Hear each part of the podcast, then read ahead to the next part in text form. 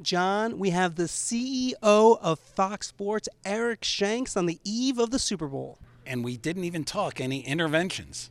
And I think for me, I want to be great at what I do. And even, talking even last week with the people at Fox Sports, and the leadership there allowed me to start, my Fox opportunity in the fall of 2024 is something that's great for me. So take some time to really learn, become great at what I want to do, become great at, thinking about the opportunity and making sure I don't rush into anything.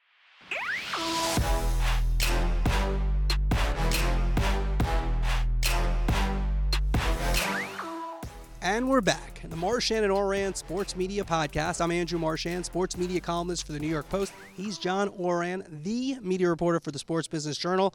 Very excited for the big get. We have Eric Shanks today, and then we're going to have a special pod coming out on Friday. We're scheduled to have Brian Rolapp, the No. 2 at the NFL, who's involved and responsible basically for all their big media deals that they've done, including the latest with YouTube for Sunday Ticket. Going to be a strange interview because he apparently doesn't listen to our pod. Yeah, I think he listens. All right, let's go. Who's up? Who's down?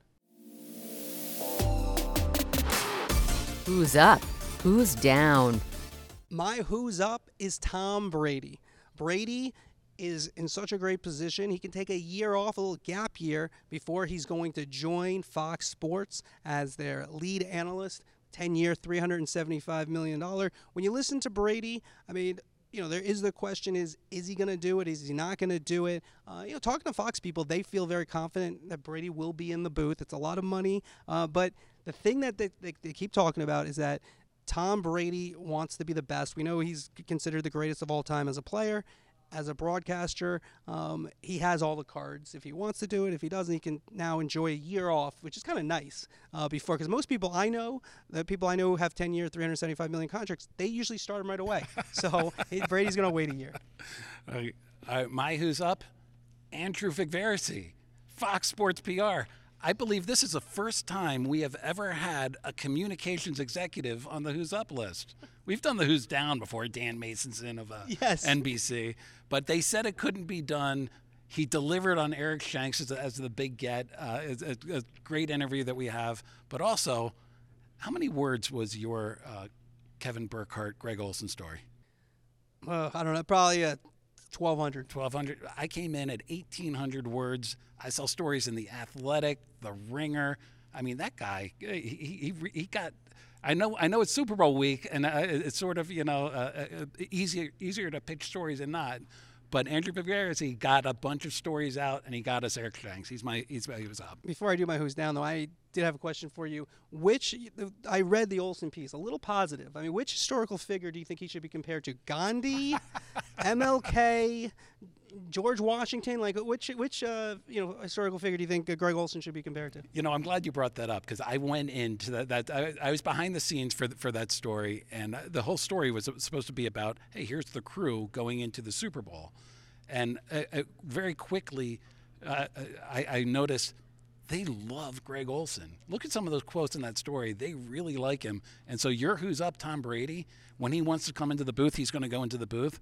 Like, he's going into the booth, potentially replacing somebody who is really bonded with and is really well liked by the people in that crew. It's going to be interesting to see. All right, let's move to who's down. John, I'll take it first. Last week caused a little of a stir on this podcast when I said this.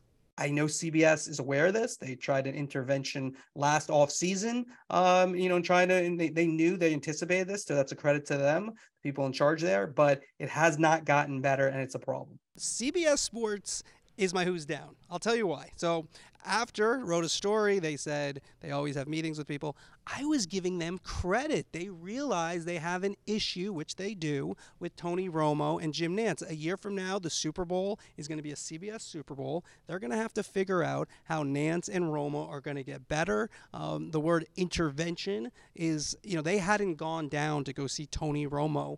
It's not something they do all the time. They are trying to figure out a way to make Nantz and Romo better. So CBS, I was trying to actually tell something they were doing positively, realizing there's an issue with that broadcast booth. So I was trying to give them credit. But anyways, things happen. So CBS Sports, who's down? All right, so describe intervention. What is an intervention?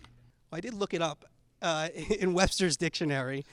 That's how the conversations went, huh? Well, no, I mean, I look. This is what happened. They hadn't gone down to see Tony. They went down to see Tony Romo last offseason. Sean McManus, the chairman of CBS Sports, he went on one visit. The lead producer for the NFL games, Jim Rickoff, also went out, I think, a couple times, maybe some other people as well. And they wanted to get Tony Romo back to the form that he had shown when he was first out of the league, when he retired and he was first in the booth and he was in sensation. He doesn't sound the same. His 2019 AFC Championship game, not only because he was predicting all of the plays correctly, it was Chiefs-Patriots, but just how on top of it he was, there's a difference. This year and last year, there are times where he doesn't know the names of players. That's bad. Now, you know, I've talked about this a number of times. It's the combination. You know, that could be endearing, like an Al McGuire was, if he had the right partner. You know, Nance doesn't really pick him up that way. You know, that's not Nance's thing necessarily, to be quick on his feet that way. But they just have to figure out to get Romo studying more to get better chemistry between those two. And a year from now, they have the Super Bowl. And you can't – the reason the intervention works is correct, because if things don't improve, a year from now, they're going to be pretty nervous going to that Super Bowl about their broadcast booth. All right. My who's down? Peyton Manning and Eli Manning, for that matter. I'm looking at Austin Karp's Twitter feed. The Pro Bowl on ESPN and ABC got 6.2 million viewers, which is down from 6.7 million viewers. They changed the Pro Bowl up. They got less viewers. The goal in this game is to get more. And so I on my social feeds, people seem to love the touch football. People seem to react well to it on social. But in terms of the raw numbers of people that wanted to watch flag football instead of an exhibition football game with pads, that's a pretty significant drop for me. So I think that's something. I might not be getting a blanket next year, but, you know, there's something that bears watching. You took my line. I was about to say. Yeah, I could. By the way, your eyes lit up. I knew exactly what was coming there. Yeah, big podcast listeners, I was going to say blanket coverage from John Orand on Omaha Productions. We're doing this podcast a little differently. A lot of times we go to the topics, but we got someone like the Fox Sports CEO with the Super Bowl days away. You want to get right to that. Yeah, let's get to Eric. John, joining us now, the big get. Eric Shanks has been the CEO of Fox Sports for nearly 13 years. You're in the position at just 38 years old. Fox, John, is completing what is one of the most incredible runs in sports broadcasting history with this Sunday's Super Bowl. Over the last 12 months, they've had the World Cup, the World Series, the most watched NFL game in history on Thanksgiving, Daytona 500, and they led a college football transformation with the Big Ten deals. Yeah, but the real reason we want Shanks on here is because you're a newsman. That's right. Newspaper owner. We're all newsmen up here, right? Yes. Yes. We're all print journalists. Exactly. You got a newspaper. What is that about? Well, I grew up in high school working at our local newspaper in Brazil, Indiana, and, you know, did a lot of different jobs. And my wife and I live in Ojai, California, and when that newspaper was going to be up for sale, we thought it was the right thing to do with a couple of other partners to make sure that the paper was in the right hands. The guy that sold it to us said that a town needs three things, and it's a working sewer system, a hospital, and a newspaper. And as you guys know, towns with newspapers are, you know, they function more properly. There's less corruption. Everything is better in a town when there's local journalism. And so. And I'll tell you what, I went to the website before this interview. We got a big story today. Top story, the city council of Ojai hired a law firm in San Francisco and won't tell anybody why. Exactly. So we filed a lot of Freedom of Information Acts. They're trying to sidestep us, but we're on the case. So Eric, I want to ask you, though, 38 years old, you're all of a sudden heading up Fox Sports. How did that happen? How does that happen? Wow. Okay. You're going back a little ways. Let's see. So, you know, it's Fox Sports was a startup, actually, not too long ago. I mean, for all of us, not too long ago. And it was a pretty small place where you know, I think it was the kind of ultimate meritocracy with not a lot of like built-in historic layers at this place. And so, you know, they sent me around to do a lot of different jobs. I worked in ad sales for a while, produced Best Damn Sports Show for a while, sent me overseas to start Sky Italia, and then, you know, at DirecTV for a while. And again, you know, it was kind of right place, right time where David Hill and Chase were looking to kind of change management at Fox Sports. And I had just ended my stint with Chase at DirecTV. And, you know, I guess they thought I was the right person to run this place. Is that how you try to run it now, with the same sort of not as much meritocracy? Not as much meritocracy? No, clearly there has to be meritocracy. It's a merit-based system. No, I learned a lot from Chase and David. I mean, Chase, probably the most brilliant business mind that I've ever had the chance to observe. And David, probably the most brilliant showman in probably sports around the world. And so being able to combine those two things is still really what Fox Sports is today, or what everybody, you know, at Fox Sports believes it is when you work there. All right, let's get to the Super Bowl. Super Bowl Sunday, we are here in Phoenix, Arizona. The game's in Scottsdale. The day of the Super Bowl, where are you? How do you watch? You know, do you say stuff during the broadcast? What is it like for the CEO of Fox Sports during a Super Bowl? Yeah, it's one of those, I think the playoffs that I'm out on the road for, and then obviously this game, it is one of those that whether Richie and Russo like it or not, I'm in the truck. John, you were in the truck last week at the NFC Championship. You've probably been in a lot of them. This is probably the most calm, quiet truck that is just going about their business methodically. And so it's a very, you know, it's almost kind of like, for me, it's a Zen place where everybody's focused on one thing, which is telling the story of the game, not telling the story that you want to tell, but, you know, letting the game come to you, and through Greg's eyes, through Kevin's eyes, down through Richie and Z, and then, you know, just being in there to be able to add any other set of eyes that I can. And, you know, having grown up in TV trucks, it's really the only place that I want to be on Super Bowl Sunday. Mike Mulvihill, your Executive Vice President, Overseas Research, went on the record. I've never seen an executive do this before a Super Bowl. Went on the record predicting an all-time NFL record for viewership from this Super Bowl. Where do you stand on that, Eric? Well, I read the memo that he sent out, and then I read your paraphrasing of it. So I think in translation, you're the one that said he said a record. But I think he caveated it, as Mike always does. Yeah, I didn't put quotes in. Yeah, exactly, because Mike is always right, or leaves himself room to be right. There he is, right there. It has the makings to do exactly what Mike said. If everything goes our way, it has the makings to set a record. Which, really, for any network that does that, it's really just for chest thumping. It doesn't mean anything to ad sales. It's really just who holds the record kind of at that time, so that we say that we did. But a lot has to go your way, right? You have to have a really high initial tune in at kickoff. You have to have a great halftime show, and then you have to have a finish to the game that keeps people around. And if all that goes our way, then maybe Mike will be right for once. Now, Eric, for once, my gosh. We just had your press conferences. Kevin Burkhardt and Greg Olsen are going to be calling the Super Bowl. You had Joe Buck and Troy Aikman.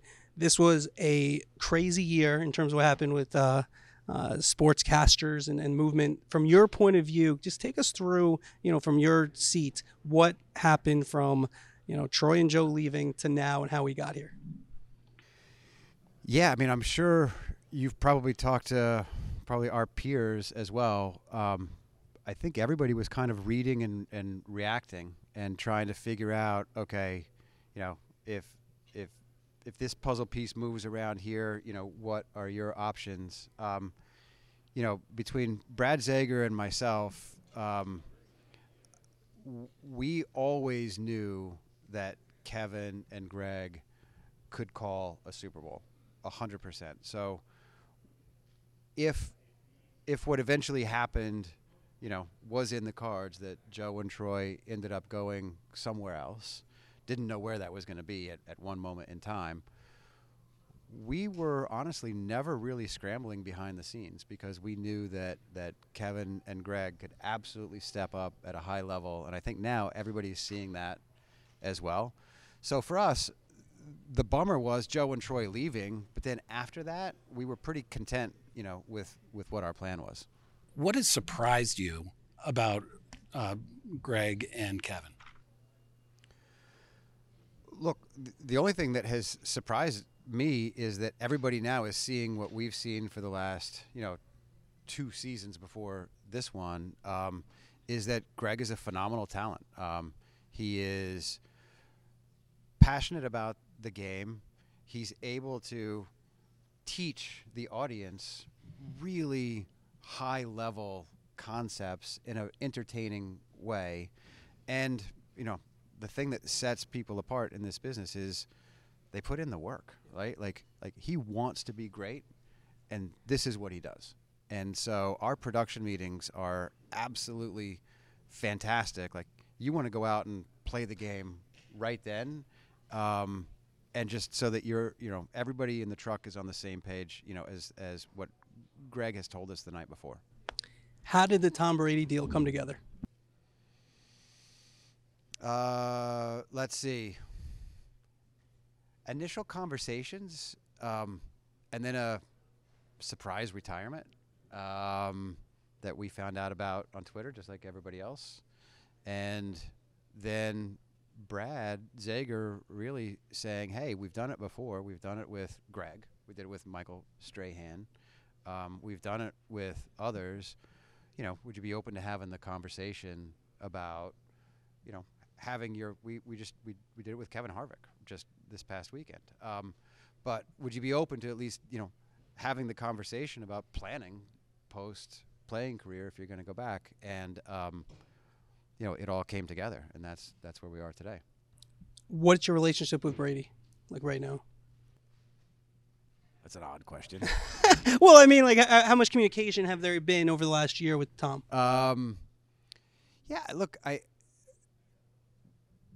conversation, obviously, you know, getting to know, you know, what that cadence is going to be like. But I can already tell, I mean, there's a reason why people say not only is he the greatest player of all time, but he's an even better person. And I think that what you're seeing is, you know, even what he did yesterday on Colin Cowherd, you know, coming on and making sure that people knew what his plans were of taking a year off and knowing that we had this week here, that was kind of a good teammate move. Now, I reported his 10-year, $375 million deal. Why does a contract like that make sense for Tom Brady? Well, for Tom Brady, it does. For the Fox Sports signing Tom Brady. Look, everything, it makes sense for what you think is going to be the long-term partnership or the long-term value. 10 years is an enormous amount of time in this business. Tom even said yesterday that, you know, he wants people to, he wants to make sure that he fulfills whatever people's expectations are of him if they believe in him. And that's exactly what he's going to do, being a long-term, you know, teammate here at Fox Sports. I hope you appreciate we waited about 10 minutes before you asked about Brady. That's fine. Well, here's the thing. Why would you want to be asked about Tom Brady? I mean, the one thing you have to say is, you know, forgetting the contract, you would want to be in business with Tom Brady. I mean, I think that at the end of the day is why you want Tom Brady. I mean, he's considered the greatest of all time. I mean, I think you guys are going to have to figure out how to get him into stadiums. I mean, it's not just he walks in, right? He's Tom Brady. Yeah, look, I mean, So no apologies for me. Maybe John Oran of the March Channel. Right. But again, he's already saying that he wants to be the greatest to ever do this as well. So I think being in that business, you're exactly right. And you know, from all indications, from what everybody has said, he's one of the most amazing teammates you could ever have. Eric, big game coming up this weekend. Should we expect a cameo from Tom Brady? No. He's going to take a year off. He's going to start in 2024. Should we expect him on air on Thanksgiving next regular season? Have you thought that through yet? I don't know if that'll happen. We really haven't talked about it. Don't want to put a ton of pressure on making one thing happen or not. I think that what we're going to be doing is, he wants to put in a lot of work in the off season, and we'll go from there. All right, we're going to go to college football in a moment of all your big deals, but one more on this. Troy Aikman was on our podcast. He's been on a number of places. He's called you out saying that the communication wasn't, good enough, and that was one of the reasons that he left, and he was disappointed. What was your take on all that? Look, I feel pretty good about the way that, the last conversation that I had with Troy as it related to that matter. Once I found out, called him and wished him well.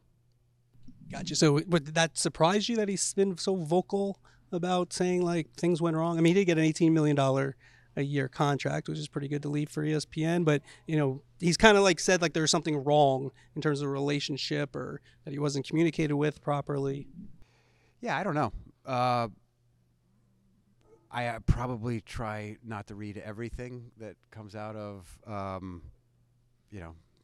interviews that people want to probably either gin him up or whatever. But, between the musical chairs and where things ended up, I think I feel pretty good about the communication. I got one more because I've given you credit for this, and I just want to hear what the reasoning. You let Joe out of his contract a year early. What was the thinking there? Super Bowl year. He's been here for 24, 25 years before, maybe even longer. What was the thinking on your end to let him out a year early? Well, I tried not to let him out a year early, and then he asked. And, I felt the finality in his voice. Been friends with Joe for a really long time. And when he got to the point of really asking, we knew that was it. All right, let's get to some rights deals that are coming up. A college football playoff. Is Fox interested? Yeah, definitely. I mean, our status in college football, our investment in college football is, something that we've made a high priority. We think that college football is one of our core five rights.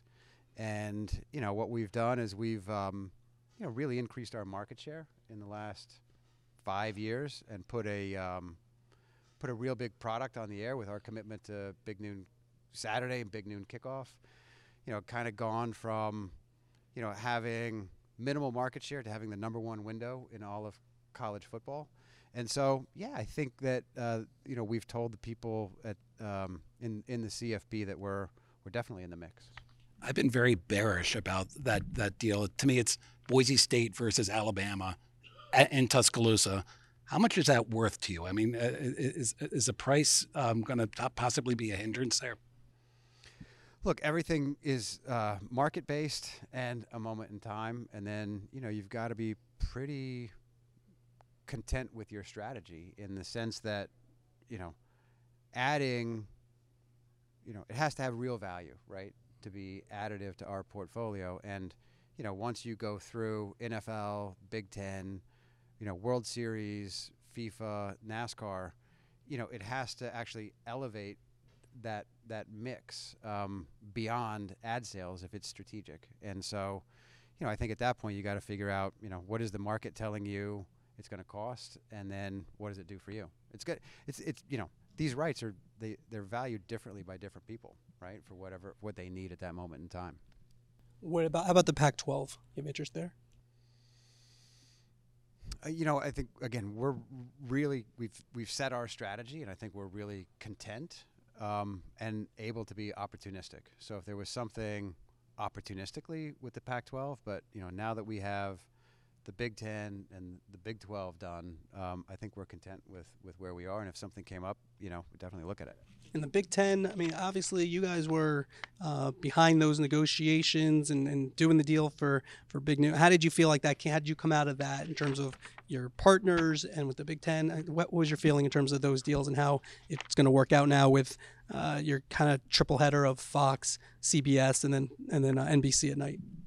Yeah, I think there was the Big Ten came out a winner, right, with those three partners, and really kind of having an NFL feel to Saturday with three broadcast networks dedicating national airtime to one conference. The addition of USC and UCLA, if the market or if the college football landscape was going to shift, as it already did with Texas and Oklahoma, it just, I think that those are the right great pieces of value add for the Big Ten, and strengthens the Big Ten and keeps them, you know, the Big Ten and the SEC kind of really on par, at least with each other. So, you know, I think we feel good about our long-term strategic relationship with the Big Ten through Big Ten Network, and then also Fox, and then, you know, being able to at least help in our own way with the addition of USC and UCLA. All right, let's move to streaming. You know, I've said that your decision, Fox Sports' decision not to get into streaming at this moment, you know, might turn out to be one of the great decisions in sports media history maybe. So first off, you're welcome. Secondly, what was your thinking in terms of doing that? Doing nothing's a great strategy. That's a joke, by the way. But it's pretty good. I was like, "Oh, is that really true?" Look, I nodded my head to that. Like, wait, I thought, like, wow, I'm good at that. I have this theory of management by procrastination, and I was going to write a book on it. I just haven't gotten around to it yet. But the idea of Rupert and Lachlan understanding that they didn't have to do a Me Too service, in the sense that they really recognized, I believe, that it wasn't just about the idea of streaming. It was about the difference between on-demand and live, and where can you be the winner. And I think you saw Rupert's decision to sell really the on-demand assets to Disney, and then to Comcast in Sky, but really then being able to focus on what you can be number one at. If there's going to be really kind of a commoditization of on-demand content, and then it becomes down to how do you deliver that. And so I think what we've all seen is that no one streaming sports service can fulfill what a sports fan needs. And so you're stuck creating your own bundle. And if once you start leaking out the content that was in the bundle, it gets super confusing. People at first think it's more economical, but then when you get everything, all the streaming services you'd need to have to watch the Cowboys, you're back to a bundled price, and you're switching between apps and all that. And so, you know, for the sports fan, still having that bundle, whether it's through streaming or not, like, we're not anti-streaming. Probably about 15 to 20% of our consumption comes through what you'd call is streaming, and it's a great product in most cases. So we feel, again, like, really good that we didn't go down that path, but also have the optionality, just like everybody else, to do it, you know, if the time comes for us to do it. Can I say to be? I just love saying to be. Yeah. It's a great thing to say. So that optionality, though, is what I'm interested in. What are you looking for to make your decision on what needs to happen for you to say, okay, now we're going down that path?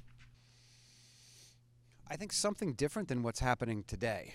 And so what's happening today is, I think you're seeing, you know, real growth at the virtual MVPDs, and they're putting out a great product. You're seeing, you just rattled them off at the beginning. We're seeing record ratings in college football, multi-year highs in NFL, World Cup set record ratings. And, we were the gatekeeper on the World Cup. None of that leaked out of the bundle, and you're still setting record ratings. And so I think something different has to happen today, and that something different might also be that, with the jury kind of still being out on those standalone streaming services, maybe the something that happens is either through consolidation or through other strategic decisions, the bundle does start to become much more appealing again. I have one more question, and we're like so thrilled to have you on here because we talked about, the from the beginning, I've never seen this before in sports media in terms of the big events that have been on Fox, from the World Cup to the World Series to the Super Bowl, and Daytona's in a week as well. We mentioned the Big Ten deal, which is, Andrew and I have talked about this a lot. It's one of the best business deals I've ever covered. Just, you guys decided, who were going to get those rights. The streaming deal was another a really good one, but the one that I'm really most impressed with is your RSN deal, and you made the decision to sell the RSN group to Disney for, I don't have the numbers in front of me, like $21 billion. They turned around, they sold it to Sinclair for, say, $14 billion. And I remember the price was getting down to $10 billion. I remember having an interview with you, and I was like, why don't you get it? You could save, that's $10 billion that you would make. And you stayed away from it even right then. What did you see? Well, Rupert's the one that sold the business, right? I think everybody that we gave you total credit for that. Yeah. Wasn't mine to sell, but sell a newspaper if you want. Exactly. If there's a newspaper for sale if you guys want to buy it. Or at least an ad in the newspaper for the podcast. The group that worked, on the RSNs at one point, we had 44 of the 88 NBA, NHL, and MLB rights. So we were deep into it.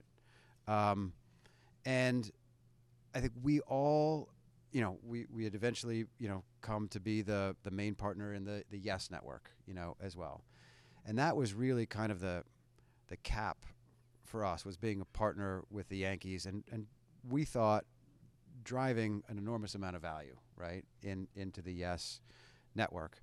And it probably got to a point where we thought, or at least a group of us, knew how much leverage we were using of the entire Fox portfolio to continue to get the distribution and the fees that we were getting on those RSNs.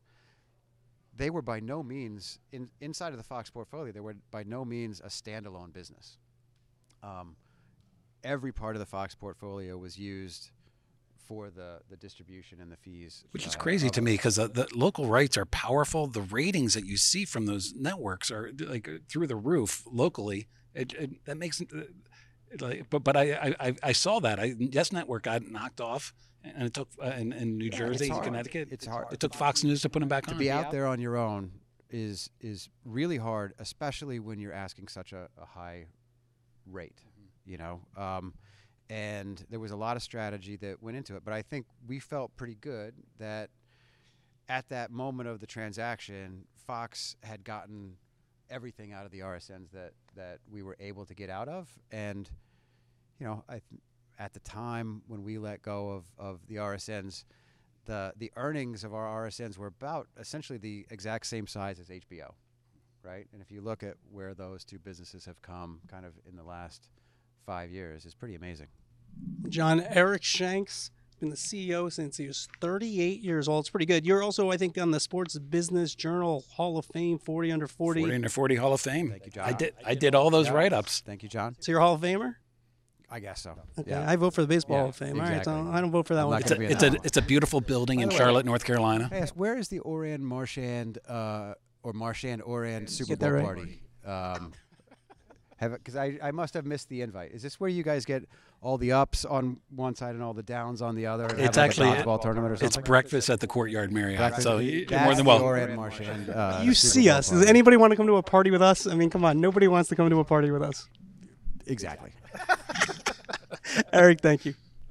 Who's down? Who's down? Yeah, Eric Shanks might be who's down now. John, Eric Shanks was tremendous, and we are going to have Brian Rolapp. We're scheduled to have him podcast coming out Friday, so you can hear that as well. Here's what before we go, I want a prediction from you. I'm putting the over-under, a little Francesa reference there. The over-under, I'm going to go $113.7 million as the over-under. That's not my prediction. You have over or under? I'm way over. In fact, I'm over Mulva Hill's $115 million. I've added $115.2 million. All right, raises for everybody at Fox Sports, including their digital team, because we want to do a. Wait, hang on. What's your number? You said 113.2 wasn't your number. Thank people. What did you say? 115. I have 115.2. I got 115.21. Okay, that was a little. What is that? Price is Right. That's what you do. You go $1 over. All right, so I beat you again. We want to thank Fox Sports Digital team. They were tremendous. Looks great. We want to thank our guys, AC, Wyatt, and Chris Mason, for putting together this podcast. And if you can like it, you can star it. You got one more thing? Yeah, real quick. Eric Shanks is a 40 under 40 Hall of Famer by Sports Business Journal. Michael Buckland, who heads up Fox Sports Digital, I wrote about him last year. Is he going to make the Hall of Fame? He's not quite a Hall of Famer yet, but yeah, we'll see. He has some time. All right, I'm going to have to. Hey, Andrew, he has time, right? If you guys expand the requirements. What, to get 41 and 42? All right. Well, this might get him in. We might make an exception to the rule. The Veterans Committee is going to put him in to the Hall of Fame. But we really thank them. They did a tremendous job. And so we're happy to bring this to you and really thank Eric Shanks for joining us. Again, like it, review it. If you give it the stars, we appreciate it. And we'll see you on Friday with another podcast. Like and subscribe. Thanks.